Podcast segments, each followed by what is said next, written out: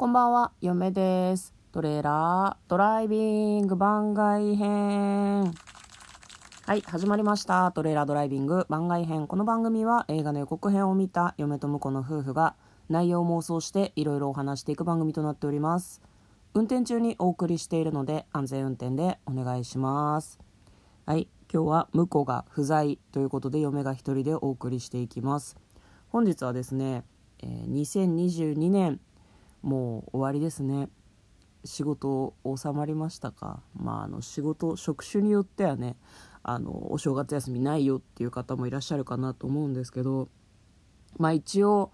もう2022年が終わるということで2023年どういう映画を見ていきたいかみたいなのを、まあ、とりあえず1月の映画を、まあ、あの一覧で見ながらですねこの辺見たいなみたいな話をしていければなというふうに考えております。最近ねちょっとその映画館に行く機会がめっきり減ってしまっていて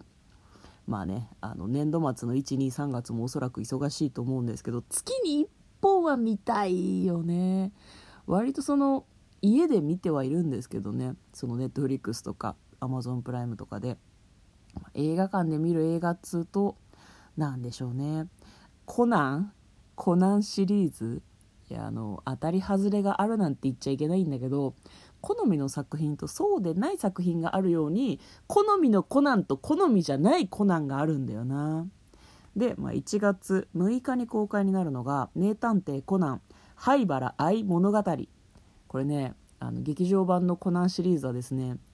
こう漢字で書いてあるんだけどそれ読み方が英語読みっていうのかな。なんかそういう風になってるんですけどあのタイトルが「黒い鉄」と書いて「えー黒金のミステリートレイン」っていう副題がついてる映画がやるみたいで、まあ、その4月に多分その映画の新作が公開になるんだけどこれはまあその新作というよりもその灰原愛さんのこれまでのそのストーリーをまとめたもの灰原愛ってこういう子だよね。こういう生い立ち生い立ちっていうかこういう風なことがあって今コナンと一緒にいるよねっていうのを多分まとめたものだと思うんだけど黒金のミステリートレインって黒い鉄って書くから国鉄のミステリートレインってちょっと読んでしまってなんかそれはそれで JR が新しく始めたイベントみたいな感じしない？国鉄のミステリートレインって。あ JR がミステリートレイン始めたんだみたいな感じがするなと思って。ちょっと個人的に一人で面白かったんですけどまああと何でしょうね見たいっていうとドリームホースイギリスウェールズを舞台に片田舎の小さなコミュニティで育てた競走馬が最高峰のレースに挑んだ実話をもとに描いたヒューマンドラマ。ちょっと面白そうですね。あのポスターがねすごい良さそう。みんながねこう馬を応援してるんだなっていう感じただね。あれなんですね。こう主演の女性がですねトニトニコレットさん。トニコレットさんなんですね。トニコレットさんってえっとね すごいね怖い映画に出ていてそのイメージがすごい強いんですよね。ポスターでねすごいこう口を大きく開けて「頑張れ!」みたいな感じで馬を応援してるんだけどどうしてもどうしてもホラー映画で絶叫してたシーンが嫁の脳裏をよぎりますね。ちょちょっとだけ怖い。これはトニコレットさんのせいではないんだけどどうしてもそのホラー映画のイメージが私の中について回りますね。あとなんだろうな。カンフースタントマン。これあでも2023年1月6日の映画、えー6日公開の映画。香港映画界が生み出した数々のアクション作品を支えたスタントマンと彼らが活躍した年代を振り返るドキュメンタリー。面白そうですね。こういうのも気になる。スナイパーコードネーム11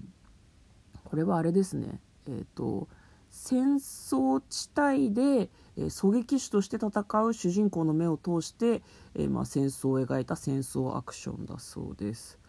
うん。ポスターで見る限りはあとはですね「キャプテン・ノバ」2023年1月6日公開。人類滅亡を阻止するべく過去へ遡ったものの12歳の姿に若返ってしまった女性の奮闘を描くオランダ製 SF アクション。コナンみたいな話だな。見た目は子供頭脳は大人。これ大丈夫なの？って書いてありますね。ちょっとこう SF とコナン的な要素が組み合わさった作品みたいですね。あとこれちょっと気になってるんですよね。映画「一系のカラス」2023年1月13日公開。モーニングで連載された、えー、同名コミックスを原作とするテレビドラマの劇場版だそうです。な法廷ものみたいな感じですね。黒木華さんが出てるのでちょっと気になる、えー、秘密のなっちゃん。友人の死をきっかけに集まった3人のドラァグクイーンが織りなす珍道中を描いたヒューマンコメディこれ何かで予告編を見ましたね。なんかね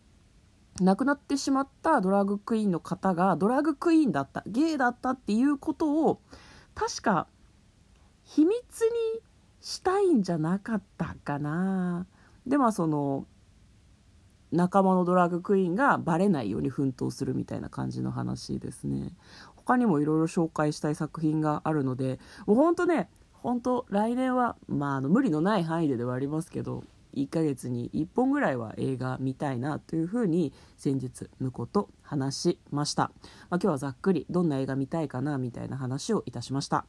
嫁と婿のトレーラードライビング番外編またね